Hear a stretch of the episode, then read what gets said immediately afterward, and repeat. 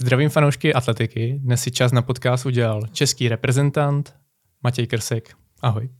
Ahoj, děkuji za pozvání. Matěj Krsek, eh, nebo Matěj, budu tě zrovna teda oslovovat, eh, ty jsi reprezentant na 400 metrů, tvoje osobáky jsou 45-55 a v hale 46-03, je to tak? Přesně tak, Filipe. Mhm, super. Dobře si to pamatuju. Pamatuju si to teda především, že ten osobák padl v Hodoníně, odkud já pocházím, mm-hmm. takže když jsem si tě uh, googloval, tak tohle mě samozřejmě potěšilo.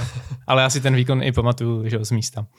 Každopádně, uh, mně přijde, že někteří atleti, a nejen u nás, ale tak celosvětově, ale i u nás, jsou takový, když to řeknu anglicky, jako underdogs. A vždycky mi přijde, že seš to ty jako ne výkonama, nemyslím to nějak jako škaredě, ale seš takový jako, i když už předvádíš skvělý výkony několik sezon a seš jakoby několikanásobný mistr republiky a takhle, tak jsi takový jako nepodceňovaný, ale není o tobě až tak jako slyšet silně, jako třeba o ostatních, s kterým se i ty vyrovnáš a je mhm. předbíháš. Co si myslíš na tohle uh, Ty téma? Filipe, mě to překvapuje. Já to takhle asi sám nevnímám, nebo teďka přemýšlím třeba, když bych si jako nějak porovnával sebe třeba s ostatníma a jejich třeba jako vlastně a to, kolika jako prostoru se jim třeba dostává v médiích nebo i prostě v té společnosti. Já to takhle nevnímám, no. Takže je to pro mě překvapení, že to říkáš.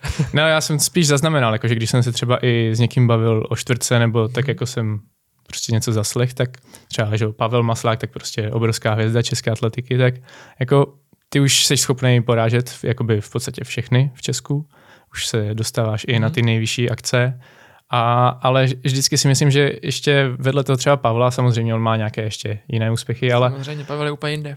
No, tak uh, uvidíme, co budeš převádět dál, že jo? Tím samozřejmě spíš se těším na vaše soupeření. Uh, nechci tady říkat, že kdo je lepší a tak, a, ale jakože občas mi to tak z toho vyplyne, že by se ti vlastně mohlo, ale tím, když to vnímáš teda jinak, tak je to úplně v pořádku. Mně napadá třeba to, nebo takhle, mohlo by to být možná způsobeno jako v dnešní době tím, že nemám tak eh, takovou jako diváckou základnu třeba na, na sociálních sítích. Mm-hmm. Tak, to mě, tak to mě třeba napadlo, protože jenom se jim jako nevěnuju tolik. Mám, mám k tomu takový odpor trošku, nebo prostě uh, když vidím uh, účinky sociálních sítí, tak za mě uh, převažují spíš ty jako negativní a i proto právě uh, to ani jasně jako nechci nějak úplně rozvíjet a beru to jenom jako takovou úplně základní, jako výkladní skříň, ale prostě mám k tomu spíš jako negativní vztah jako, tak, hmm. jako, tak, tak, jako celkově a myslím si, že možná třeba i v očích jako mladší generace právě nejsem jako by tak, tak viditelný nebo jako tak výrazný atlet, protože prostě nejsem tolik na těch sítích a nejsem tolik vidět mm-hmm. právě, no. Nebo nevím, třeba, třeba to může být tím nebo ne. Mm, já jsem právě mířil i na tohle. Uh, ty seš totiž ve skupině pana Záhořáka, že jo, kde trénuješ ve skupině s, s sestrami bendovými, který mm-hmm. prostě ten mediální výtlak asi mají obrovský naproti, oproti tobě. Tak uh, zase si to třeba i, já vím, že tobě to třeba nesedí, ale si to samotný ty kariéře jako by v dnešní době už třeba i jako nechybí, nebo možná jí to nesráží potom? Uh, věřím tomu, že jo. A vůbec mi to jakoby nevadí na druhou mm. stranu, nebo takhle, uh, věřím, že uh, by mi to čistě jako v kariéře atleta mohlo pomoct vlastně, kdybych mm. se těm sociálním sítím věnoval více. Na druhou stranu jsem si taky vědom toho, že mě to stálo mnohem víc času a že mě to vůbec jako nenaplňovalo to mm. dělat a vytvářet jako ten obsah a já v tom jako nevidím žádný přínos uh, pro nějaký můj osobní rozvoj, anebo úplně minimální přínos třeba i pro ostatní vlastně, nebo že takhle. Eh, já jsem i uvažoval tak rok, dva zpátky, několikrát vlastně, že bych ty sítě jako, dě, jako dělal víc, o hodně víc. A, a říkal jsem si, že když bych do toho šel, tak jakoby úplně naplno vlastně a chtěl bych tam přidávat eh, obsah, který by mohl nějakým způsobem obohacovat ostatní. Mm. Chtěl bych tam rozebírat uh, témata, které se týkají vlastně tréninku, regenerace, spánku, nějaký psychický přípravy a vůbec vlastně, vlastně všeho, um, uh, všeho, čemu se jako já věnuju a věřím, že to může mít jako nějaký přínos uh, pro atlety, ale třeba ani, ani ne tak, nebo takhle, jako uh, zejména pro atlety, ale já jsem třeba i říkal, že bych mohl sdílet jako nějaký zajímavý studie, který jsem si jako v tu dobu pročítal, nebo knížky, podcasty, prostě sdílet to, co má jako potenciál někomu pomoct nějak. Mm. A když jsem o tom tak právě jako uvažoval, že teda bych od toho jako mohl jít, tak jsem pak dospěl k tomu, že kdybych to chtěl dělat tímhle tím způsobem, v tomhle jako formátu, takže mi to stálo strašně moc času. A nechtěl jsem, nebo v tu chvíli prostě jsem měl jiný priority a stále mám. A takže zatím sítě ne. Mm, takže dalo by se říct, že jsi taková jako v podstatě stará škola, zasloužit si pozornost výkonem. Uh, rád bych to tak měl a no, mm. tak. K těm tématům se určitě můžeme ještě dostat. Každopádně právě vzhledem i k tomu, že třeba někdo tě nezná až tolik, tak bych se rád ještě hmm. teda vrátil k nějakým jako začátkům nebo k tomu, jak to s tebou je teďka i. Ty seš teda pod vedením pana Záhořáka na Olympu uh, ve středisku Centra sportu ministerstva vnitra, ale pořád si vedený v Kladně, jestli se nic nezměnilo no, teďka tak. v krátké době. Kladno. Jsi srdcař, ale ty teda, i když jsi asi kladenský jako patriot, tak nejsi přímo skladna, že ne? Je to pravda. V, jako v současnou dobu bydlím ve Hřebči, což je vesnička hnedka vedle Kladna, mm. Ale považuji se za kladeňáka, protože mm. jsem tam chodil jako na základní školu, na střední školu, i jsme tam vlastně jako s rodinou bydleli asi do mých 15-16 let a stále se tam jako často pohybuju, vlastně 90% mých přátel jsou skladná. Mm. Uh, takže jsem kladeňák. Hmm. A jak je to s dojížděním do Prahy teďka vlastně? Předpokládám, že trénuješ jako každodenně v Praze. Je to pravda, trénuji každý den v Praze, nebo víceméně téměř každý den v Praze a dojíždím autem a právě ta vesnice Hřebeč je vlastně mezi Kladnem a Prahou, uh, takže já každý den dojíždím s, s, s tím, že mi to zabere autem asi 25 minut. Uh, ta moje trasa uh, není nějak jako vytížená, takže většinou tam ani není moc jako doprava a je to taková klidná cesta, takže mm. mi to jako nevadí, že dojíždím. Mm. Uh, ty tvoje začátky v Kladně teda, uh, ty se začal specializovat na atletiku docela brzo, co jsem pochopil.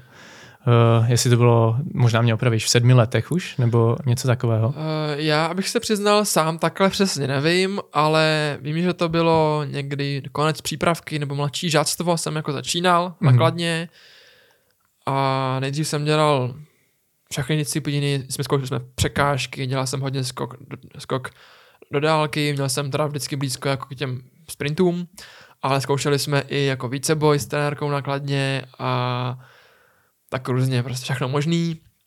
A víceméně se pak stalo to, že já jsem měl k tomu běhání vždycky nejblíž, no prostě měl jsem to jako nejradši. Hmm. Um, a měl jsem jako nejradši, vlastně v žalctu jsem měl nejradši 300 metrů, protože bylo to rychlý, byl to sprint, ale zároveň byl to takový uvolněný běh, ten vlastně běh, který už je hodně podobný čtvrtkařskému způsobu, nebo vlastně potom běhu na 400 metrů, a takže vždycky byla moje dřív, byla moje nejoblíbenější disciplína přístovka. No a pak jsem se teda dostal do věku ne, do rostu juniorů a pak teda patažmo do mužů. A tam uh, moje láska k téhleté třístovce vlastně přešla ke čtvrtce. Mm. a tam zůstala až do dnes a asi už se nikdy nikam jako nevytratí. Takže žádný přestup jako na třeba osmistovku nebo něco takového to asi a to asi nehrozí, přesně tak. Nebo nějaký zkracování možná. Napadlo mě, už tak třeba jako před rokem, že bych třeba mohl zkusit 400 eh, metrů překážek, zdrojem Míču hmm. Millera, jestli se někdy bude dívat. Ale asi je to jen taková fantazie a jako úplně tam jako netahne. Hmm. A spíš, spíš, jako, spíš jsem si říkal, že kdyby se někdy v budoucnu stalo, že mě to třeba nějak bude přestávat jako bavit, nebudu vědět kam dál, takže by to bylo třeba takové jako zpestření, které by do jisté míry jako dávalo smysl. Mm-hmm. No, ale asi zůstanou ty čtvrtky. Mm-hmm. Každopádně uh, ty pocházíš asi, dalo by se říct, z atletické rodiny, protože tvůj mm-hmm. táta byl dálkař, tak uh, a v nějakém rozhovoru si i říkal, že si možná do atletiky začal chodit kvůli bráchovi, mám pocit. Ano, ano. Já... Tak uh, jestli z té rodiny jakoby ne, nechci říkat jako tlak na malé dítě, to je asi zvláštní, ale jestli jsi prostě byl vedený jako k té atletice, co si pamatuješ třeba? Uh, já bych řekl, že ne, že by to bylo úplně naopak, ale že vždycky ta výchova u nás doma, nebo teda aspoň co týče toho sportu, tak byla taková, že mi vždycky nechávali jako rodiče uh, úplně maximální prostor. A vždycky mm. nechávali jako na mě, jak se rozhodnu. Jako nastavili takový, takový jako mantinely, ale to, jestli budu dělat atletiku nebo fotbal nebo volejbal, k tomu se taky možná pak dostaneme někdy ještě dál, uh, tak to vždycky nechávali čistě na mě. A je pravda, že uh, můj táta byl sprinter a dálkář, mamka taky byla sprinterka a je pravda to, že vlastně já jsem atletiku začal dělat uh, na základě toho, že můj starší brácha uh, taky dělával atletiku a mně se to strašně líbilo, jak běhal a pak teda dělal i oštěp a tak jsem si říkal, tak bych to třeba taky mohl zkusit. Vlastně jak, vlastně jak jsem říkal, já jsem začínal někdy v tom žastvu nebo ještě v přípravce a to jsem hrál fotbal v tu dobu a už jsem tam byl jako jeden z rychlejších v tom týmu a takže i to tak jako e, mělo takový jako přirozený směr, že tím, že jsem byl rychlý v tom fotbale, i pak na nějakých třeba školních závodech a takových podobných akcích, tak uh, jsem zkusil pak tu atletiku a už jsem u ní zůstal. No. Mm. Uh, to je super. Každopádně, uh, ty jsi vlastně na tom kladně měl už od malička jako velký úspěchy. Ty jsi mm-hmm. překonával, myslím, že i od žáků už český rekordy, takže a pořád se posouval a potom se vlastně z mýho pohledu stal takový jako fenomén český u tebe, mm-hmm. kdy tvoji dva trenéři, kteří tě zrovna trénovali, tak eh, ti doporučili, abys jako udělal změnu trenérskou. Což já mám pocit, že jsem snad jako nikdy neslyšel, aby stávající trenér někomu doporučil, když se daří, vyloženě, aby jako se posunul dál, že už mu třeba nemá co nabídnout. Uh, jak, jako se na to, jak se to stalo a jak se na to díváš zpětně? Uh, dívám se na to jako s úsměvem, protože strašně rád vzpomínám vlastně na ten rok, který byl tak úspěšný právě, kdy mě, jako když jsem byl pod vedením dvou trenérů, uh, Hany Vetrovcové a Ladislava Lály. A ona Jenom si, pro, mě, pro doplnění, to byl rok 2021? Eh, byl to ten rok, kdy jsem běžel v Hodoníně, což bylo 21, si myslím, že byla republika v Hodoníně. Uh, v Hodoníně, tak to bylo 20, 22. 22. Jo, dva. Protože 21 byla olympiáda a předtím jo, byla ve Zlíně ano, republika. Tak, takže 22. Tak to byl rok, tak to byl rok vlastně teda mm-hmm. 2022. A ona pak ta situace byla taková složitá hodně, jo, ale bylo to tak, že já jsem teda vlastně rok takhle byl pod vedením dvou trenérů a mně se to strašně líbilo. A já bych i vlastně rád pokračoval dál, ale přesně jak si říkal, vlastně spíš jako z jejich strany přišel takový, ne úplně jako požadavek, ale um, za prvé teda Hanna Větrovcová, moje trenérka, která mě trénovala uh, vlastně do té doby asi 10 let, nebo vlastně po většinu mé atletické kariéry, když jsem byl jako nakladně, tak, tak mě trénovala právě Hanna Větrovcová, tak uh, ona vždycky radši trénovala mládež. A vždycky byla trošku proti tomu trénovat dospělí, protože uh, zase vlastně má to už to je, jako řekněme, i větší jako zodpovědnost, bych řekl, a vlastně vyžaduje to mnohem um, Nějaký větší zaměření Větší možná. zaměření možná, no, nebo to, to, to, to, to tady možná jako nechci úplně jako rozebírat, ale prostě uh, ona vlastně už třeba tři roky předtím, vlastně než jsem odešel do Prahy, tak už začala jako mluvit o tom, že by mě asi ráda někam jako poslala, právě co bylo té jako Prahy, a já jsem furt nechtěl, já jsem ti prostě držel jako klíště, říkám prostě Hanko ne, a prostě chci trénovat dál jako s tebou. A tak ona tak teda to jako trpěla víceméně a trénovala mě dál, jako ráda, ale, ale s tím, že prostě už cítila i jako ona, že by mě asi měla, nebo že, že už je záhodno mě prostě poslat jako někam hmm. dál. A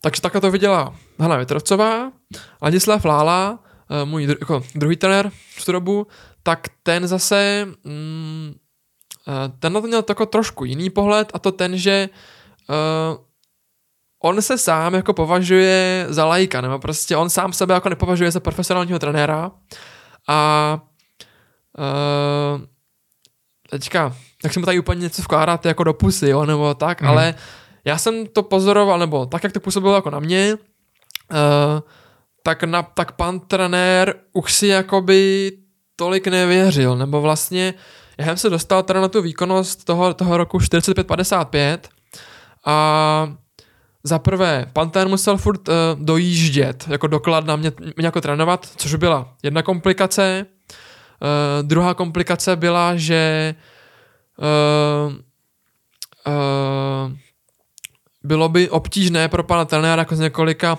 jako důvodů třeba se mnou jako na všechny soustředění, na všechny závody, jako do zahraničí, na velké šampionáty. Uh, takže to byla druhá, tak to byla druhá komplikace. Třetí komplikace byla, že uh, že vlastně už pan trenér si tak jako říkal, že prostě mám jako v úzovkách navíc, ačkoliv já to vidím třeba dneska prostě úplně jinak, jo, mm. ale um, prostě už jako to na něj byla ohromná zodpovědnost a nechci jako, že by se jí úplně bál, ale spíš věřil tomu, že, že někdo jiný eh, jí možná jako zvládne lépe. Jo, takže jak říkám, tam těch, jako věcí tam bylo více. Um, a byla taková celkově prostě velmi komplikovaná situace. A pak vlastně došlo ke schodě mezi vlastně mnou, Hankou Vetrovcovou, Ladislavem Lálou, pak vlastně i uh, Miroslavem Záhořákem. A tak jsme se jako všichni víceméně jako domluvili, jako dohodli, že asi je teda na čase se posunout dál. A řekl bych, že jako ke, ke spokojení všech, k tomu teda tak potom vlastně jako hmm. došlo, no. Mm. Asi nemusíme tady hodnotit, jak eh, moc dobrá, nebo možná si to řekneme, jak moc dobrý výběr to byl, nebo je výkony podle mě mluví jako jasně, že asi ta, má výkony, ta, jako mluví za vše, tak taky bych to tak... Ta sezóna, minimálně ta loňská byla jako fenomenální pro tebe, že jo, začal se objevovat jako hodně vepředu, hodně vidět, dalo by se říct. Uh, možná pojďme zrovna na to, protože mm-hmm uh, už teď jsme v halové sezóně a ty halovou sezónu dost často vynecháváš, ale tu loňskou si nevynechával. Především teda tam mělo být eh, něco se štafetou, že jo? Že jste se měli soustředit, což pak úplně jako nevycházelo tím, že v podstatě všichni čtvrtkaři až teda na tebe a mám pocit Vítu Millera byli, ano, přesně myslím tak. teď přední čtvrtkaře byli zranění. Uh, každopádně ty si s loni zlepšil osobák na 46.03 hale. Ano. Na největším halovém, jakoby, uh, když to tak řeknu, meetingu na mistrovství Evropy, tak uh, pojďme k tomu, protože ty jsi jako úplně famózně zazávodil. Uh, ty už vlastně uh, předtím na republice si běžel dost dobře, vyhrál si. Ano. A co, s čím si třeba odjížděl na, na to mistrovství Evropy? Jako s jakým očekáváním? Uh, já bych se ještě možná úplně krátce vrátil vlastně k tomu, co jsi říkal, že hmm. jsem eh, teďka několik, nebo že jsem v minulosti několikrát tu halovou sezónu vynechal, protože to je pravda a vlastně i moje poslední vynechání té halové, halové, halové sezóny, což bylo v roce právě 22, mm-hmm. tak, uh, tak bylo vlastně mé vlastní rozhodnutí. Já jsem to chtěl vlastně, vlastně zkusit, protože už jsem měl zkušenost vlastně z roku 21, kdy byl celý ten rok jako poznamenán hodně covidem a kvůli tomu se vlastně celá celá vlastně halovka se moc ani nešla, bylo tam jako strašně těch závodů jako málo a naopak tam vlastně byla delší příprava. A mně se to strašně líbilo, tak byla ta dlouhá příprava a i mi to pak docela sedlo, myslím, výkonnostně a tak jsem si říkal, že jako bych to chtěl zkusit vlastně jako ještě do jako větší míry a tohle sezónu úplně jako vynechat. Mm-hmm.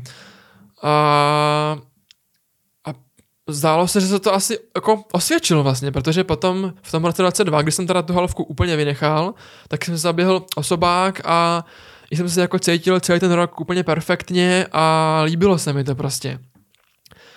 Uh, takže takhle tam já jako zalovkou, nebo takhle, já bych ji rád vynechával asi jako po každý, Mhm. ale je tam vlastně jedna věc, proč, eh, proč to nedělám, nebo tak je víc, ale ta hlavní, ten hlavní důvod, proč teďka už třeba jako nedovolím, nebo nemůžu tak úplně vynechat jako tu halovou sezónu, tak je ranking. Uh, protože pro mě jako pro čtvrtkaře, který ještě není na, na špici jako té světové čtvrtky a tím pádem eh, nemám jakoby jasné to, že se dostanu na ty největší uh, šampionáty uh, skrze přímý limit, Mhm. tak já se tam dostávám skrze ten ranking. To znamená, že musím mít nějakých těch pět jako super výkonů a ta hala je prostě jednoduše velmi dobře bodovaná. Takže pro mě ta hala je vlastně ohromná příležitost k tomu, jak si přilepšit v tom rankingu, abych se následně dostal na ten eh, největší vrchol, který je pak venku, ať už to je mistrovství E- Evropy, Evropy nebo světa, nebo olympiáda, tak prostě hala je cesta, um, jak se tam dostat. Nebo ne jediná cesta, ale ta, jako řekněme, pro mě nejpravděpodobnější, nebo prostě je to pro mě jako praktické závodit v, Mhm. v, v té hale. Jasný. Každopádně to rozhodnutí se vyplatilo a vrátím se teda k té otázce. Vlastně, promiň. Uh, v pohodě.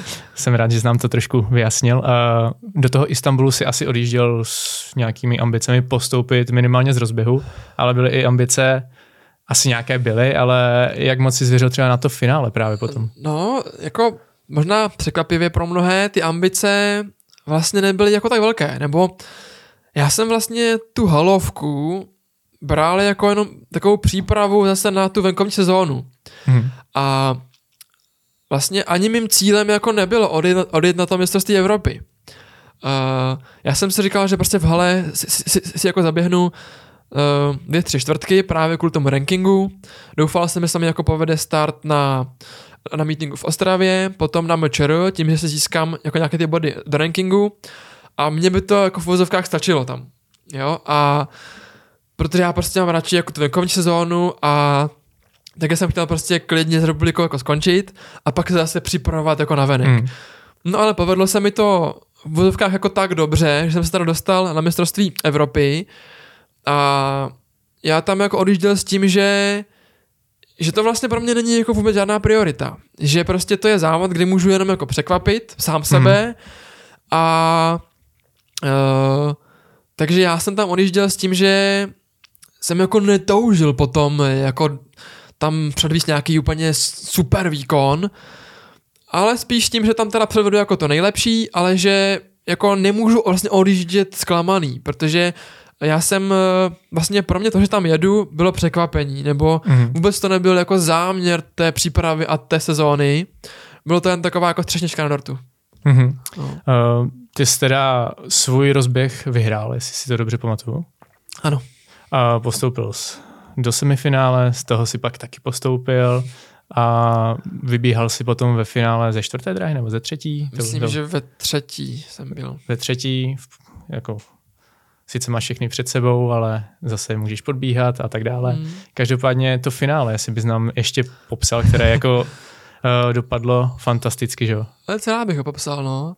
Asi bych nejprve rád řekl, že uh, právě i tím, že pro mě celý ten závod jako bylo to překvapení a nebyla to vůbec jako ta priorita, tak se tam stala uh, taková věc, že vlastně já jsem šel do rozběhu takový jako nadšený, že teda jako do- toho měl jsem ještě takovou jako takovou opravdu jako závodní náladu, se chtěl jsem tam jako předvíst Hmm. jako, jako, jako, úplně jako to nejlepší, to se podařilo, s tím samým jsem šel jako do semifinále a vlastně když jsem postoupil do finále, tak to mě tak jako spadlo všechno a přiznávám se, že prostě už jsem jako pak v sobě jako nedokázal úplně vzbudit jako tak velkou chuť jako do toho závodu. No, Hmm. prostě jak jsem, pro mě už bylo úspěch to, že postoupím jako do semifinále. To, že postoupím do finále, to byl, to byl sen, jako, jo, nebo, nebo ne úplně sen, ale bylo to něco, s tím jsem jako vůbec nepočítal, co prostě bylo ohromný překvapení, ohromný štěstí. A vlastně asi i díky tomu, že jsem se na to právě jako psychicky nepřipravoval jako předtím a byl to pak takový pro mě jako šok, tak uh, už jsem, já bych asi neřekl, že jsem to úplně jako v hlavě nezvládl, protože uh, prostě já jsem měl už v hlavě právě úplně jiný priority, já jsem myslel prostě jako na ten venek a už to finále pro mě prostě byl strašný úspěch a takže, jak říkám, úplně to za mě jako spadlo Mm. a s tím jsem do toho šel jako do toho závodu. Takže šel si to spíš jako užít. Já to nemám rád, protože mi to přijde takový jako kýčovitý trošku, když někdo že řekne, Mhm. mm-hmm. že si jde užít závod, ale zase na druhou stranu, když se cítí uvolněně a, a ví, že to tam je a, a třeba nemá na sebe tlak, tak jako asi z nějakého hlediska to jde. Je to pravda a vlastně uh, já jsem do toho jako, závodu šel s tím, že se to jde užít a já naopak uh, mám strašně rád, když právě říkám, že se to jde užít, protože k tomu se dostanu pak jako za chvilku, proč to mám rád, ale uh, já jsem do toho závodu šel už takovej jakoby vystřílený, nebo takový, mm. jsem Mhm. už tam prostě neměl takovou jako tu šťávu, zároveň i vlastně to byla třetí čtvrtka ve dvou dnech, a, já, a i jsem už jako cítil, že prostě už jsem unavený z toho a že to prostě nebude tak dobrý jako třeba ta semifinále. A pak ten, ten samotný běh, jo. Tak tam, tam bylo zajímavý to, že, nebo takhle, měl jsem za prvý štěstí, že jeden běžec odstoupil, protože měl první dráhu a soustředil se na štafetu, tuším, Hmm. a takže odstoupil. A pak se tam stala taková situace, ehm, která se děje často eh, v závodech na 400 metrů v hale a i proto já tu halu jako takovou vlastně nemám rád, jako celou tu vlastně halovou sezónu a vlastně čtvrtku v hale, protože prostě často tam dochází ke konfliktu nebo ke srážkám jako mm-hmm. na Mhm. seběhu. A já prostě nedělám atletiku proto, abych, abych někomu vlastně uh, znemožnil podat co nejlepší výkon. Hmm. A to v té hale, na co se prostě děje. Tam, když jsou tři lidi jako vedle sebe, a tak, se, tak, tak, tak prostě sebe musí strkat, musí tam dojít k tomu, k tomu konfliktu, k tomu souboji, který k tomu patří, je to vlastně součást uh, té disciplíny, ale mně se to prostě nelíbí. Já, když jdu na ten start, tak uh, tam jdu s tím, že si jdeme všichni vzájemně pomoct k co nejlepšímu výkonu. A je mi vlastně jedno, jestli to vyhraju nebo ne, já tam jdu s tím, že prostě si všichni pomůžeme a poběžíme co nejlíp. Hmm. A v té hale to prostě nejde. Takže ideálně všem utíct a vyhrát, že jo? Za Ideálně tebe. všem utíct a vyhrát, přesně tak. Eh, Já jsem byl v pozici, kdy jsem to nedokázal všem utíct a vyhrát. Ty jste měl teda A- konflikt se- se Španělem, že jo? Já S jsem Juliusem. tam eh, byl v situaci, kdy jsem se mohl strkat se Španělem a vyhodnotil jsem to tam tak v tu chvíli, že jsem radši zpomal a zařadil jsem se jako za něj. Um, což pak věřím i, že mě stálo možná třeba jednu pozici v cíli, Mhm. Stálo mě to, si myslím, že i, asi i nějaký čas a i jako dneska už třeba vidím, že mě to stálo, uh, nebo takhle stálo. Přitom, přitom vlastně v tom okamžiku, kdy jsem se rozhodl zpomalit a pustit tam jako toho Španěla, tak jsem si už jako v hlavě trošku nastavil, tak ho teda pustím a půjdu jakoby za ním. A trošku jsem vlastně sám sebe srazil jako v hlavě. Mhm. Uh, ale to pak tak, tak, tak prostě je a tak, já jsem se tak prostě rozhodnul jako během toho závodu a um, tak to prostě bylo, no. tak, se to, Hmm. tak, tak se to stalo. Každopádně čtvrté místo, že jo? To je asi fantazie. Ano, a na druhou stranu je to prostě fantazie. Ještě teď přemýšlím, ne- nebylo to páté místo? Je, teď... Uh, Ale Jo. je to, teda, je to teda paradox, ale jo, ano, bylo to páté místo. Bylo to páté? Páté, páté, ano. tak to se omlouvám, to jsem... Nebo ne? Já myslím, že ne, vás bylo pět totiž a ty si ho předběh, že jo, Juliuse? Já jsem ho nepředběhl. Ne? Ne, právě že ne. Ty jo. tak te, teď jsem to poplet teda já. Nebo Já jsem teď měl za to- taky, Já teď to taky ještě jako přemýšlím. Já měl za to, že jsi tam s ním Je finišoval. to jako, je to teda směšný, že si to jako nepamatuju, ale uh, myslím, že to bylo jako, jako pátý a pamatuju si to i proto, že si pamatuju, že jsme dopadli stejně s Radkem Juškou. A ten byl pátý. Jo, tak je to pátý. Takže Dostal jsem pátí, jo, opravu, ano, tak já jsem to poplet. Já jsem totiž měl za to, jak jste tam spolu a on se hrozně tuhnul, tak Je to pravda, jako bylo to tam vyrovnaný a Se v tom se to jako měnilo a já jsem vlastně měl i já jsem měl lepší výchozí pozici na startu. Mhm. Mm-hmm. Já jsem měl právě Jo. jako třetí dráhu, takže jako papírově jsem asi měl právě jako doběhnout hm. před ním. Ale dopadlo to takhle, a doběh jsem teda na pátém místě. Tak dobrali jsme se k tomu, to, to aspoň, že tak. Uh, ale můžeš nám ještě teda vysvětlit to užívání si závodu, to s, Ano, ano, To strašně chtěl ještě? rád, strašně rád. Uh, já jsem vždycky už od malá, nevím přesně čím to je, ale vždycky jsem šel do toho závodu s tím, že jako, nebo takhle, já jsem nešel do toho závodu s tím, že ho chci vyhrát, ale že prostě si to jdu užít, že, že, pod, že jako podám co nejlepší výkon a že si to prostě jdu užít, jo, protože mě strašně baví běh a ten závod a takhle jsem to měl až někdy do roku 2 2019, 2020, kdy jsem byl na mistrovství Evropy juniorů a byl jsem tam 400 metrů. To byl můj jediný závod v životě, do kterého jsem šel s tím, že ho chci vyhrát. Já jsem tam odjížděl a v té době jsem byl v tabulkách asi na třetím, čtvrtém místě, myslím, ale zároveň jsem jako věděl, že prostě mám na to tam podat uh, ještě jako lepší výkon, než eh, který jsem měl v tu chvíli jako v tabulkách a prostě jsem si říkal, že to vyhraju. A do toho jsem s tím tam šel. A prostě a jednoduše mě to nefungovalo.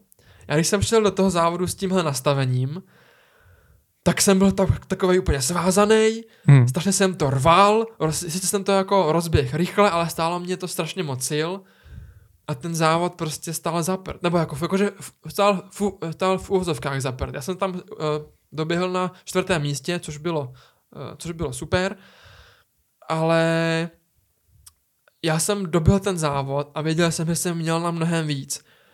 A věděl jsem, že to bylo tím, uh, právě tím nastavením, že jsem chtěl vyhrát. A, a takže potom jsem se zase vrátil k tomu mému předchozímu nastavení, že do toho závodu jako nejdu pro tu medaili, ale jdu tam pro ten jako nejlepší výkon a vlastně je mi úplně jedno, jestli doběhnu první, druhý, třetí, čtvrtý, pátý, ale to jsem vlastně už taky dneska jednou říkal, že já tam jdu s tím, že si všichni jako vzájemně prostě jako pomůžem a všichni chcem doběhnout jako co nejlíp. mhm. No.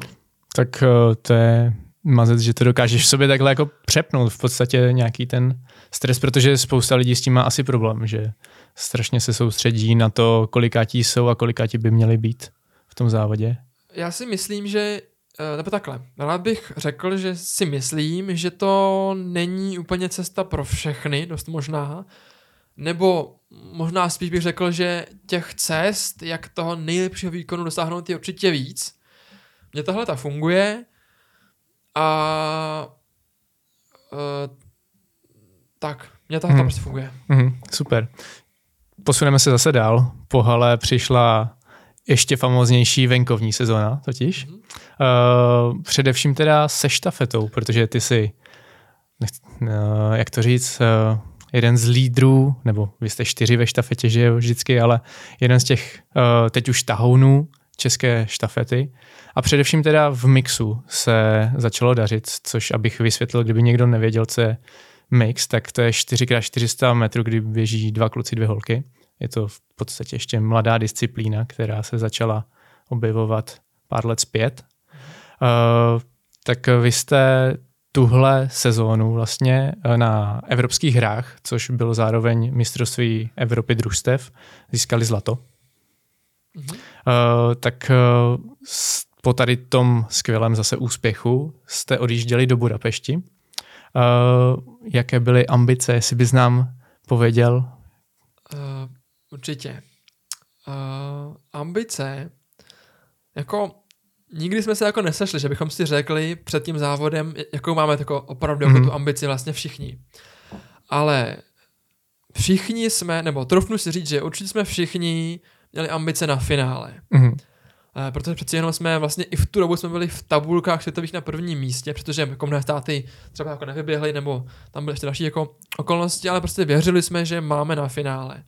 I třeba díky vlastně uh, předchozím šampionátům, kde už se ta štafeta běžela, tak jsme věděli, jaké časy ostatní státy jako jsou schopné plus minus jako zaběhnout, takže jsme věřili, že finále zvládneme. Uh, pak teda můžu jako nabídnout svoji osobní ambici před finále už. Vlastně, když jsme Mhm. mm-hmm. se rozcvičovali jako ten den, když bylo to finále, tak uh, já jsem věřil, že, na, že, jako, že na medaili máme. Přestože jako papírově to úplně nevycházelo, ale já jsem vycházel z několika věcí a vycházel jsem z toho, že uh, já jsem cítil a viděl jsem a prostě jsem jako pozoroval, že všichni čtyři, kteří, kteří jsme tam byli v té štafetě, nebo teda, kteří byli jako potom hmm. uh, v tom finálním jako složení, takže máme všichni formu, že jsme tak jako dobře naladění, že, že, že si věříme a zároveň jsem viděl, že tam jako je taková dobrá prostě chemie jako v tom, v tom jako týmu a já jsem prostě věděl, že to bude dobrý. Já si jako se i pamatuju, já jsem uh, v rozcvičování šel jako za panem trenérem, za hořákem svým a říkám mu trenére. Já prostě vím, že dneska to bude dobrý. a on říká, no, to já taky. Nebo to, to nevím co, co, jako co řek, ale uh, já jsem prostě jako v úzovkách věděl, že prostě to bude dobrý. Zase já jsem jako nevěděl, prostě, prostě asi to budeme třetí, čtvrtý, pátý nebo šestý, ale tušil jsem, že prostě minimálně uh, rozhodně máme na to zaběhnout český rekord a zabojovat prostě o ty nejlepší příčky. No. Mm, tak minimálně tady tím pozitivním přístupem a přivoláváním ta medaile se potom stala vlastně. I když teda nejdřív uh, jste proběhli cílem čtvrtí, což se ale pak opravilo z důvodu diskvalifikace Femke Ball a její štafety. To, ale ještě teda uh, těsně předtím, dopoledne, jste měli rozběh, odpoledne finále, jak náročný bylo tohle skloubit vlastně a ještě se chci zeptat to nasazování do štafety, protože vás tam odjíždí vždycky víc. Je tam i náhradník, který může vlastně nastoupit třeba dopoledne a odpoledne to složení může být jiné. Mm-hmm. Tak uh, jednak, jak se teda sestavuje ten tým, kdo má největší slovo, nebo jestli třeba můžeš i ty jako závodník tam něco říct. A potom vlastně, uh, jak je těžké jako navazovat a případně běžet po druhý odpoledne. Rozumím. Tak uh, nejprve bych asi odpověděl na to, vlastně asi jako na tu otázku, jak je to obtížné vlastně běžet mm-hmm. takhle dva běhy jako v jednom dní. Uh, za mě už dneska je ta zkušenost je taková, že dvě čtvrtky za den se dají běžet. Že to není jako problém, když člověk je už jako trénovaný a je na to prostě při, jako připravený, tak ty dvě čtvrtky se dají. Nebo takhle. Uh, uh, zase, strašně záleží právě na trénovanosti jako těch, mm-hmm. jako těch jedinců. A, na téhle úrovni, ale, ale už by měl téhle, být každý připravený. Tak asi, pravda. Takže jako řekl bych, že uh, na této úrovni ty dvě čtvrtky už mm-hmm. se mhm. dají běžet. Takže to úplně jako problém není. Ještě k tomu, když vlastně tam, nebo takhle. Já tuším, že mezi těmi běhy bylo nějakých 10 hodin, 12 mm-hmm. hodin, nebo tak něco. A to se prostě dá. To už je to už jako tak dlouhá doba, když tam člověk prostě se mezi tím jako správně nají, správně zregeneruje, uh, tak se to prostě dá. Prostě jednoduše. Uh, pak druhá otázka byla, připomeneš mi, Filipe? Jo, jak se to nasazuje vlastně do té štafety? nasazování. Tak uh, tam uh, rozhodující slovo má šéf té štafety, nebo dokonce jako šéf trenér jako reprezentace, potom trenér jako mm-hmm. štafety. Uh, nicméně věřím a nebo vím, že jako praxe je taková, že prostě šéf trenér se vždycky uh, provede nějaké jako jednání s trenéry všech jako těch závodníků a většinou dojde ke schodě, mm. jako někdy ne samozřejmě, jsou tam i prostě konflikty, kdy uh, třeba tak takovéhle konflikty byly i trošku před, před, před olympiádou v Tokiu, kdy právě uh, to, byla, to byla štafeta mužská, bylo nás tam šest poměrně hodně vyrovnaných, nebo byl tam mm. odskočený Patrick Shorn, tuším, pak tam byly tři, čtyři, pět takových hodně vyrovnaných a ještě tam možná byl teda Vítamir, abych mu jako škodil tady trošku jako odskočený a pak mm. to mhm. bylo jako hodně vyrovnané, takže nebylo prostě jasné, kdo by měl mm. běžet a i taková situace se může stát a pak strašně opravdu záleží na té dané situaci hmm. A rozhoduje tam mnoho faktorů. Rozhoduje tam zkušenost těch jedinců, eh, je, rozhoduje tam aktuální forma, rozhoduje tam uh, někdy třeba i to vlastně, kdo se podílel jako na tom, že ta štafeta tam běží. Hmm. Jo, třeba uh, v tom momentě právě já jsem byl v situaci, uh, teda tak, to bylo složitý, ale třeba ta štafeta se do Tokia dostala závodem, kde já jsem vlastně jako neběžel. Uh, takže prostě okolností je tam jako spousta, ale rozhodčí slovo má ten trenér štafety. Mm-hmm. Takže ale vždycky, i když jsou tam ty konflikty, tak je to prostě jako proto, aby to dopadlo co nejlíp. To není nějaký jako osobní vyřizování účtu. Hele, tady jako, to je takový jako, takový jako, jak se říká, chození tenky v ledě, jo. Věřím, Ale že všichni chcou, aby to dopadlo. Mělo by to tak být, jo. ano, mělo by to jo. tak být. Ano, no. Mm. Každopádně vy jste teda uspěli neskutečně, získali jste bronzovou medaili. Uh, potom si ještě teda absolvoval štafetu mužskou čistě, kde jste sice nepostoupili do finále, ale zabili jste český rekord mm-hmm. 3.00.99. Jo, pravda. to bys mohl znát. Když, ale. A potom si ještě absolvoval svůj běh na 400 metrů rozběh, z kterého si teda už nepostoupil, ale myslím si, že zkušenost obrovská. Nejspíš si to zase užil, jak už tě můžeme znát. Eh, změnilo ti tohle mistrovství život, když to tak vezmu, protože být třetí na mistrovství světa, to asi jako v té kariéře musí udělat jako nějaký zlom. I v člověku samotným, ale i pro tu veřejnost. Teda možná, když už se sám nepovažuješ za toho underdoga, tak si myslím, že už lidi si tě pak asi všímali trošku víc, nebo už tě znali. Já myslím, že jako největší vlastně zlom nebo největší rozdíl oproti tomu, jaký byl můj život před a po té Budapešti, tak je právě to vnímání té veřejnosti. Mm-hmm. Pro mě osobně to byl samozřejmě největší úspěch jako dosavadní atletický v životě, uh, ale vlastně se toho pro mě tolik moc nezměnilo. Jako to nastavení, nebo ten přístup k atletice mám furt jako podobný, ne stejný. A přesně jak jsi říkal, asi akorát změnilo jako možná vnímání jako té veřejnosti. Mm. No. Nepovažuješ se za nějakého jako světového atleta teďka už třeba? Ne. Nebo, nebo takhle. uh, Protože po takovým úspěchu po medaili už jako člověk uh, může jako o sobě začít, jako, nebo minimálně přestat pochybovat, že jo? když třeba někdo pochybuje, ale že se může jako brát vážně, že už jako je opravdu atlet. Uh, pro mě asi tohleto nějaký vnímání jako sebe samého, kdy jsem si řekl, už jsem atlet, už jsem opravdu čtvrtkář, mm-hmm. uh, proběhlo možná v Istanbulu, nebo ještě možná od toho půl roku dříve, třeba v tom Hodoníně, když jsem jako zaběhl, nebo mm-hmm. to ještě dřív, ale uh, už to jako proběhlo trošku dřív asi někdy, nebo takhle. Ještě bych řekl, že uh, to nebyl asi úplně jeden moment, kdybych si řekl, jo, tak teďka mm. už jsem ten čtvrtkář, prostě už jsem jako světová třída, už prostě jsem jako dobrý, ale uh, asi se to stalo i třeba někdy možná v tréninku, nebo jako díky vlastně několika pro mě obtížným tréninkům, kdy jsem si už řekl, ty tak když tohle to zvládnu jako v tréninku odběhat, tak už si fakt můžu říkat, že jsem čtvrtkář. Mm-hmm. Super, no. Že se člověk takhle jako, vlastně ona je to cesta, že jo, není to vždycky ten no. jeden závod, to už je jenom to, to poslední, řekl, co je vidět, ale, ale... Úplně jako výstižně, že to je prostě cesta, a člověku to dochází, nebo člověk si u, jako uvědomuje jako nějaké ty věci v průběhu. Mm-hmm.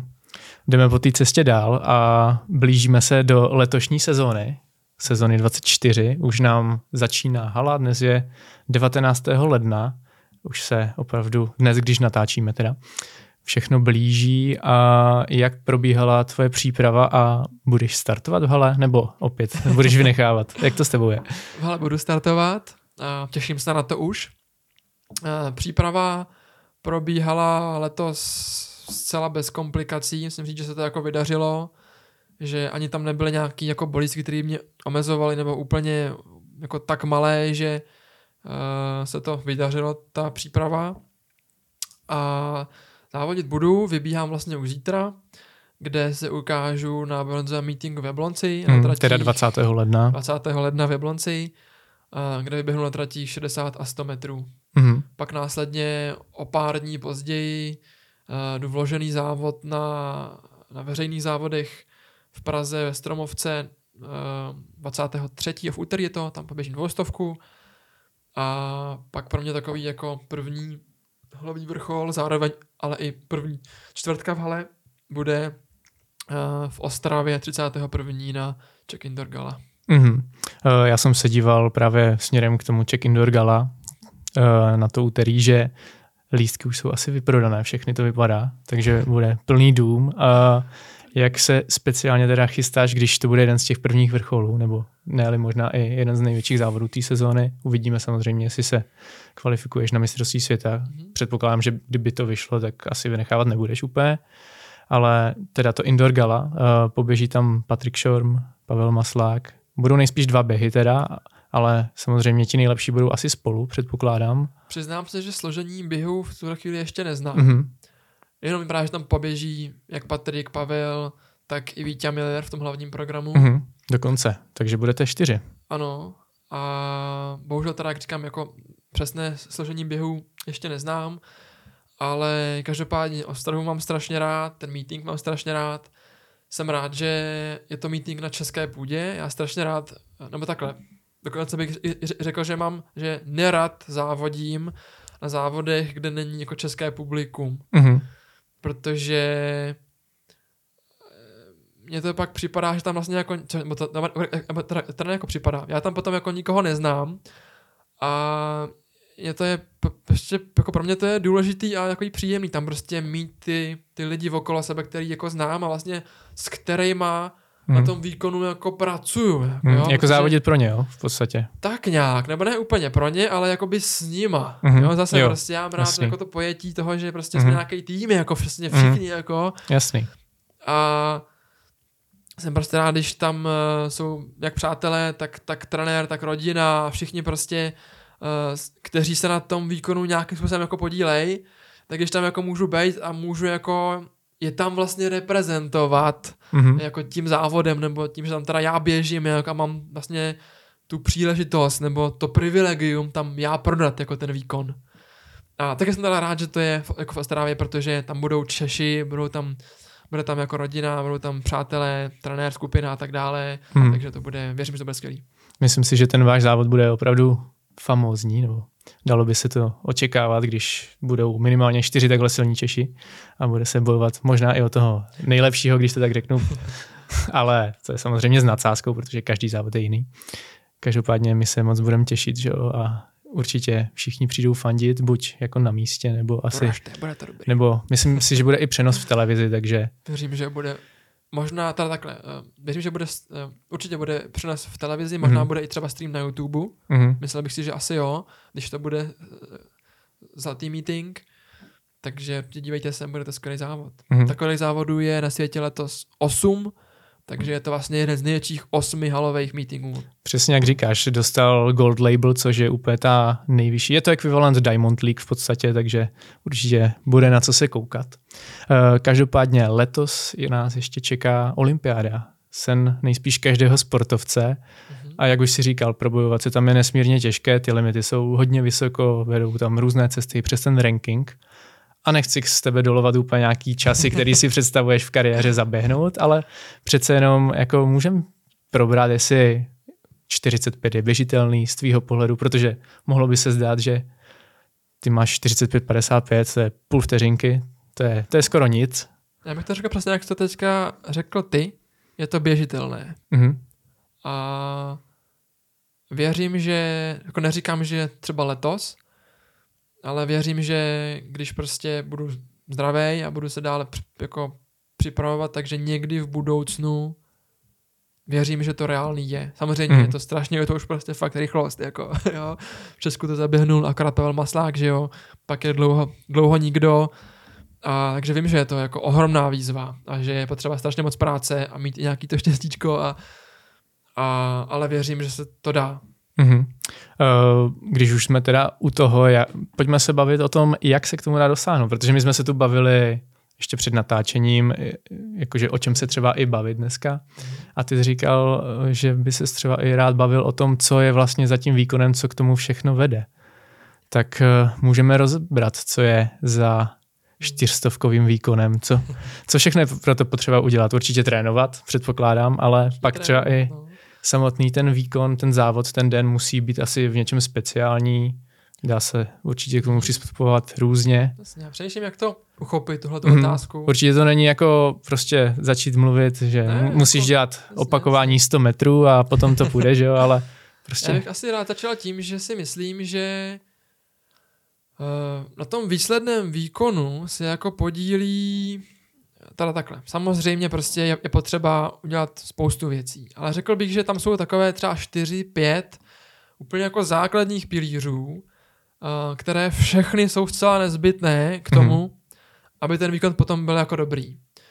Jeden z nich je ten trénink jako takový, ale jak říkám, jako já věřím tomu, že ten trénink je třeba jenom jeden z těch pěti pilí, nebo teď nevím, kolik, kolik, kolik, kolik budu přesně tady teďka jako teda říkat, ale třeba jeden ze čtyřech, pěti pilířů a všechny jsou strašně důležitý, respektive když jeden tam jako nestojí pevně, tak ten výkon prostě nefunguje. Jeden z těch výkonů, teda, takže jeden z těch pilířů hlavních za mě je trénink, ať už teda uh, množství nebo struktura, složení toho tréninku, ale prostě obecně mm. trénink.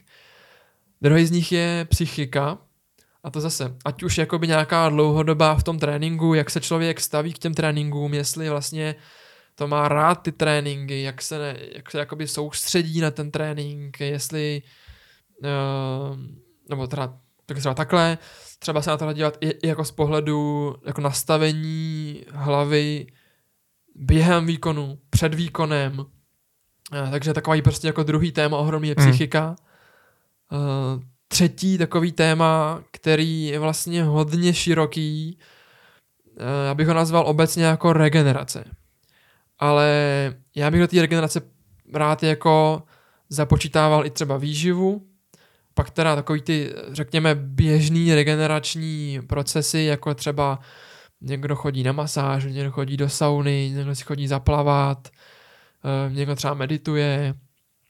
Eh, já jsem si teďka třeba oblíbil v poslední době eh, po každém tréninku, nebo takhle, po, po každém tréninku, kde který je jakoby kvalitní, nebo po každém tréninku, který uh, ano, řekl bych, že jako je kvalitní a dochází tam k nějaké adaptaci třeba i jako na úrovni jako centrální nervové soustavy, řekněme, tak, uh, tak si vždycky po skončení toho, toho tréninku třeba na 10-15 minut lehnu a aktivně tomu tělu říkám, že už může začít odpočívat, že už trénink skončil a že už prostě je v klidu, uh, protože mám takovou zkušenost, že když jsem tohle jako nedělal, tak jsem, dokon, tak jsem, do, tak, tak, jsem, do, tak jsem dokončil trénink, pak jsem se nastoupil jako do auta, jel jsem domů, nebo jsem, nebo jsem dělal třeba něco jako na telefonu. A cítil jsem, že to tělo furt jak kdyby jelo dál, furt jako kdyby nezaregistrovalo, že už trénink skončil. A projevovalo se to pak následně tak, že jsem vlastně hůř regeneroval. Protože to tělo bylo ještě několik hodin vlastně po skončení toho, toho, jako toho tréninku jako ve střehu, furt jako, jak kdyby bylo připravený ještě běžet třeba nějaký úsek další v tréninku, a, ale to vlastně jako nemuselo být. Mm. Takže teďka dělám tohleto, že teda dělám mimo jiný třeba i tohleto, kdy vlastně aktivně tomu tělu říkám, už je po tréninku, už můžeš být v pohodě a v klidu. takže to byla třeba, takže to je teda součást toho třetího pilíře. Je tam nějaká ta regenerace, je tam nějaká ta výživa, ta je, ta je extrémně důležitá. Zase může, týká se to složení, načasování, týká se to toho, eh, kdy jíst co, protože je velký rozdíl, eh, co se týče jakoby vhodnosti toho, co si dát před, před posilováním, co si dát před klusem, co si dát před hmm. závodem a tak dále. Takže další jakoby velká část toho třetího pilíře je výživa Uh, a pak ještě jedna taková, bych řekl, velmi důležitá část z toho třetího pilíře celkově nazvaného regenerace je spánek. Mm. Kde zase, teďka jsem sám jako během posledního roku to celé hodně zkoušel a studoval a tak dále. Um, tady to, není úplně jakoby krátce, protože to, o, to, o tom bych chtěl povídat strašně, strašně dlouho, ale to asi jako je na další téma, prostě to, to, to, to, to bylo jako na dlouho, ale řeším třeba, nebo neřeším, ale věřím tomu, že důležitý je třeba hlídat si obecně světlo před spaním, obecně si hlídat, co třeba, třeba jí před spaním, obecně si hlídat délku spánku, obecně a a, a prostě jako další věci. A takže to je další pilíř teda regenerace. Ještě abych si teďka trochu tady, tak, tak trošku jako rekapituloval, teda měli jsme první pilíř trénink, druhý pilíř druhý pilíř uh, byla Psychika. psychika, teď teda ta regenerace a teď si asi nespomenu žádný jako další, takže jsem to takhle jako skrouhnul, no ale prostě je tam těch věcí Mhm. jako strašně moc, no. Potom by se asi dalo samotný ten závod, že jo? Brát jako jeden pilíř. Jasně, to je super. Ano, pak samotný ten závod, respektive já bych to nazval možná celý jako závodní den, přičemž teda on eh, hodně se to vlastně týká i těch předchozích jako pilířů, ale je pravda, že to je tak důležité jako samotné téma, že bych ho klidně takhle odsunul jako, na, Mhm. jako samotný pilíř. Uh, kdy třeba já osobně si myslím, když jako třeba jsem někdy v minulosti si říkal, um, co je moje jakoby silná nebo slabá stránka, tak věřím tomu, že třeba právě moje silná stránka je tady ten čtvrtý pilíř a to je ten samotný závod, kdy věřím, že se dokážu relativně jako dobře právě připravit na ten závod a pak jako ho zvládnout právě třeba Hmm. jako ze strany té, jako té ps, psychiky, pardon. A, a tak dále, no. Ale pravda je, že ten závod se dá zase, jako dá se na něj dívat z, jako, z, jako z mnoha úhlů pohledu. Můžeme hovořit o tom, jak se na to člověk připravuje předtím jako mm, psychicky, jak vlastně ten, jak vlastně pracuje s tou psychikou i během toho závodu, protože co, co se to možná jako nezdá, že to je třeba těch 45, 6, 7 vteřin, nebo třeba, nebo pro někoho minuta, dvě, tři, nebo když někdo Mhm. běhá další tratě, tak to je teda díl, ale v mém případě je to nějakých těch 46 vteřin, že to je vlastně krátká jako doba, ale já tady dneska už můžu říct jako po nějakých mých konkrétních zkušenostech, že um, já během, tého, jako během té trati s tou psychikou docela hodně pracuji a má to na to vliv a mám takovou zkušenost, že to má právě, že to mu, jako může mít ohromný vliv, jak negativní, tak pozitivní Mhm. a že s ním prostě dá i vlastně aktivně pracovat, ať už jako někdy předtím, tak i vlastně během toho závodu. Nebo se na to dá dívat teda z pohledu toho třeba, jak člověk je schopen si rozvrhnout cíly během té tratě. To třeba je moje asi jeden jako z největších výzev, nebo pro mě to je vždycky jedna z těch nejtěžších věcí, která je na čtvrtce. Um, a, teda je to jako, jako, jako ta věc, abych si dokázal správně rozvrhnout cíly. Protože stávalo se mi, že jsem to pomalu rozběhl nebo moc rychle rozběhl a jsou to strašné niance. Prostě tam uh, rozdíl třeba na 200 metrech, desetina, dvě, tři, prostě člověk takhle udělá, ani člověk prostě prostě jako nemrkne skoro, ale tak kdyby se člověk řekl, že jako to není takový rozdíl, ale je prostě jo, Mhm. mm. takže to je další takový aspekt toho závodu, teda to dobře odhadnout. Uh, dalším aspektem může být vlastně jak, jak uh, třeba ta výživa, nebo vlastně jakoby rozcvičení plus výživa plus ta psychika um, jako před tím závodem. Jak se ideálně připravit teda na to, aby v ten jeden moment dokázal člověk podat co nejlepší výkon. To je zase jako prostě ohromná kapitola, no ale no, takže třeba tak. Hmm, tak uh, myslím si, že teď máme námět na další díl s tebou a určitě ho uděláme, protože tohle zní strašně zajímavě. A je vidět, jak komplexně nad tím přemýšlíš, což uh, je jako úžasné, když atlet jako by není jenom stroj, který prostě přijde, někdo mu řekne běž a on běží. Takže to je určitě super a je skvělý vidět, že někdo takhle uh, vlastně dobrý to má takhle Děkuju. Každopádně uh, už se blížíme ke konci, uh, tak to trošku možná i odlehčíme, nebo ještě tady mám nějakou otázku. Uh, kde na to bereš vlastně čas, když ještě u toho studuješ dvě školy vysoké? Takhle přemýšlet ještě nad tady těmi pilíři, aspekty běhu a do toho ještě musíš vlastně, nebo nejen, že musíš, ale asi chceš, studuješ dvě školy, které se třeba i jako nějak dotýkají tady těch věcí, ale zvládáš to?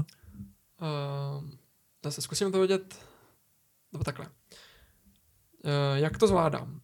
Za prvé mám strašnou, mám jako velmi jako výraznou podporu doma. Rodiče mě strašně podporujou a to mi strašně jako pomáhá časově vlastně. Jo, protože v současnou chvíli um, bydlím s rodičema, takže maminka mi prostě vaří, co, jako, co si budem, tak, jako, Mhm. tak, jako, jako, tak to prostě je. A uh, pere mi a už jenom třeba tohleto vlastně mi časově strašně jako prostě pomáhá. Mhm. Nebo to, že se prostě někdo stará o tu domácnost, aby prostě fungovala, aby tam, aby tam, prostě, aby tam prostě bylo furt všechno, tak uh, já se nemusím tolik starat teda o domácnost, o to, abych si jako vařil a prál. A o to víc jsem potom teda času eh, na to, abych do- dokázal studovat a běhat. Mhm. Takže to je třeba jedna věc, která mi to strašně usnadňuje. Další věc je ta, že mě všechny ty aktivity, ať už to je teda studium uh, nebo sport, tak mě strašně bavějí. A věřím, že to je to je taky hodně vlastně důležité, nebo to mi taky vlastně hodně to usnadňuje jako všechno, protože ačkoliv jsem třeba hodně jako vytížený a, a mám toho hodně, tak tím, že mě to jako baví, tak mě to vlastně jako nevadí, není to pro mě žádný jakoby stresor nebo něco, mm. co by mě nějak jako brzdilo. A, takže třeba i tohle je takový pohled na věc. Další pohled na věc je, že uh, nebylo to tak vždycky, že bych jako stíhal všechno tohleto. Asi rok spát, nebo tak, až, až, ještě bych jako uvedl úplně na pravou míru. Já jsem v tuhle chvíli, uh, řekl bych, aktivním studentem jenom jedné vysoké školy. Uh, a na druhé škole mám v úzovkách jenom bakalářskou práci a, a státnice, teďka jako před sebou. Takže se teďka učím a studuju vlastně jenom jako jednu. Ale pravda je, že uh, rok zpátky jsem byl aktivním studentem na dvou školách a k tomu ten sport a to přesto jako teďka zase jako zpětně vidím, že už toho prostě bylo moc. Mhm. Jako uh, dobře studovat a sportovat jako tak, aby tam nebylo žádný riziko nějakého přepracování, přehlcení, zra, jako, uh, zranění, tak uh, to už nebylo prostě jako unesitelné. Takže i, jasně, i proto jsem si trošku ubral a jako reálně, já si teďka prostě po, po, jako považuji jenom za studenta je- je- jedné vysoké školy. Mhm. Každopádně ty teda studuješ nebo studoval s informatiku a ještě na země, Eh. zemědělské škole stravu, jestli jsem to dobře přečet Mhm, někde. Přečetl, ano. E, Vlastně tu bakalářku a státnice mám na České zemědělské univerzitě, Mhm. e, kde studuju obor výživa a potraviny. Mhm. A pak studuju ještě druhou vysokou školu Unicorn University, kde studuju softwarový vývoj. Mhm. Takže takhle. A ještě s tím stíháním, jo, ještě bych rád řekl, že vlastně ten, ten předchozí rok, když jsem toho měl už strašně moc a cítil jsem to, tak mě trošku jak kdyby donutil se naučit jako líp pracovat s časem. A protože prostě pak jsem, protože jsem prostě šel vždycky ráno jako do školy, pak ze školy rovnou na oběd, pak na trénink, pak domů učit se a prostě byl takový koloběh strašný, kde, opravdu, kde to bylo opravdu jako nabouchaný a donutilo mě to se naučit líp pracovat s časem. Takže uh, i třeba vlastně asi jeden z důvodů, proč to nějak jako jsem schopnej zvládat jakž takž, tak je věřím to, že jsem byl jakoby, jsem se vlastně sám sebe jako donutil, já jsem vlastně ušil takovej bič, který mě jako, jako uh, donutil nějak líp si organizovat čas. Mhm. Ty teda ještě potom i mimo to studium uh, hraješ na klavír. No, to už, Už ne? to už, to už je, Už to neplatí? to už není úplně a- aktuální, nebo takhle, jako, Bylo to... uh, bylo to aktuální, jako občas si zahraju, ale nedá se hovořit o tom, nebo neřekl bych, že hraju na piano. Jo. Jo, nebo um, kdybych řekl, že hraju na piano, tak by to bylo to samé, jako kdybych třeba řekl, že hraju kulečník, což znamená třeba jedno dvakrát do měsíce. Mhm. Dneska už to je v takovéhle Jo. míře. Tak. Jo, proč to vytahu? Protože samozřejmě vaše slavné vystoupení se štafetou na Aba. atletovi roku, přesně tak, parodie aby, tak uh, jsem chtěl jenom se zeptat, jestli vlastně, nejspíš to bylo na playback, předpokládám, Bylo to na playback. i, i ty klávesy, na které jsi hrál, ale zvládl bys to uhrát vlastně, tady tu hudbu? Uh, pravda je taková, že já jsem, my jsme se dozvěděli, nebo ten plán, vlastně to, to, to, to že teda budeme hrát jako Abu, tak vznikal tak dva měsíce, měsíc a půl předtím, mo- možná plus minus. A takže já jsem už věděl třeba měsíc předem, co tam budu hrát. Já jsem si na to našel jako noty a docela dobře jsem se to naučil. Takže jako zahrát bych to dokázal, ale rozhodně ne uh, tak, tak dobře jako z toho playbacku a to ani jako zdaleka. Jakože dokázal bych to nějakým způsobem zahrát. Dokázal. Mm-hmm. Ale ne moc dobře, no. Takže asi to bylo lepší takhle. Určitě. A jak jsi zaspíval? Jak jsi na tom se zpěvem? no, jako já si to strašně užil, to vystoupení a prostě mě to bavilo, ať už ta hra, nebo prostě ten zpěv. A taky to bylo z playbacku, jako my jsme si to ve studiu předtím jako naspívali, a několik jako pokusů, pak z toho vybral ten nejlepší, mm-hmm. ten se ještě trošku vylepšil někde v postprodukci. Takže teď tě Ale... můžeme najít v různých karaoke barech. Je to možný. mm-hmm. uh, já myslím, že druhý díl bude určitě žádoucí, protože těch témat s tebou, už který jsme třeba uh, narazili, tak je spoustu a, a jsou určitě zajímavý probrat. Ale teď ti každopádně moc děkuji, že jsi udělal čas. Já také moc děkuji za pozvání, bylo to super. Naším hostem byl Matěj Krsek, český reprezentant a medailista ze štafetou na 4x400. A já ještě jednou využiju šance a pozvu všechny fanoušky atletiky na uh, Czech Indoor Gala do Ostravy 31. v úterý. Určitě přijďte zafandit nejen Matějovi, ale i jemu. Ať se daří. Díky i vám.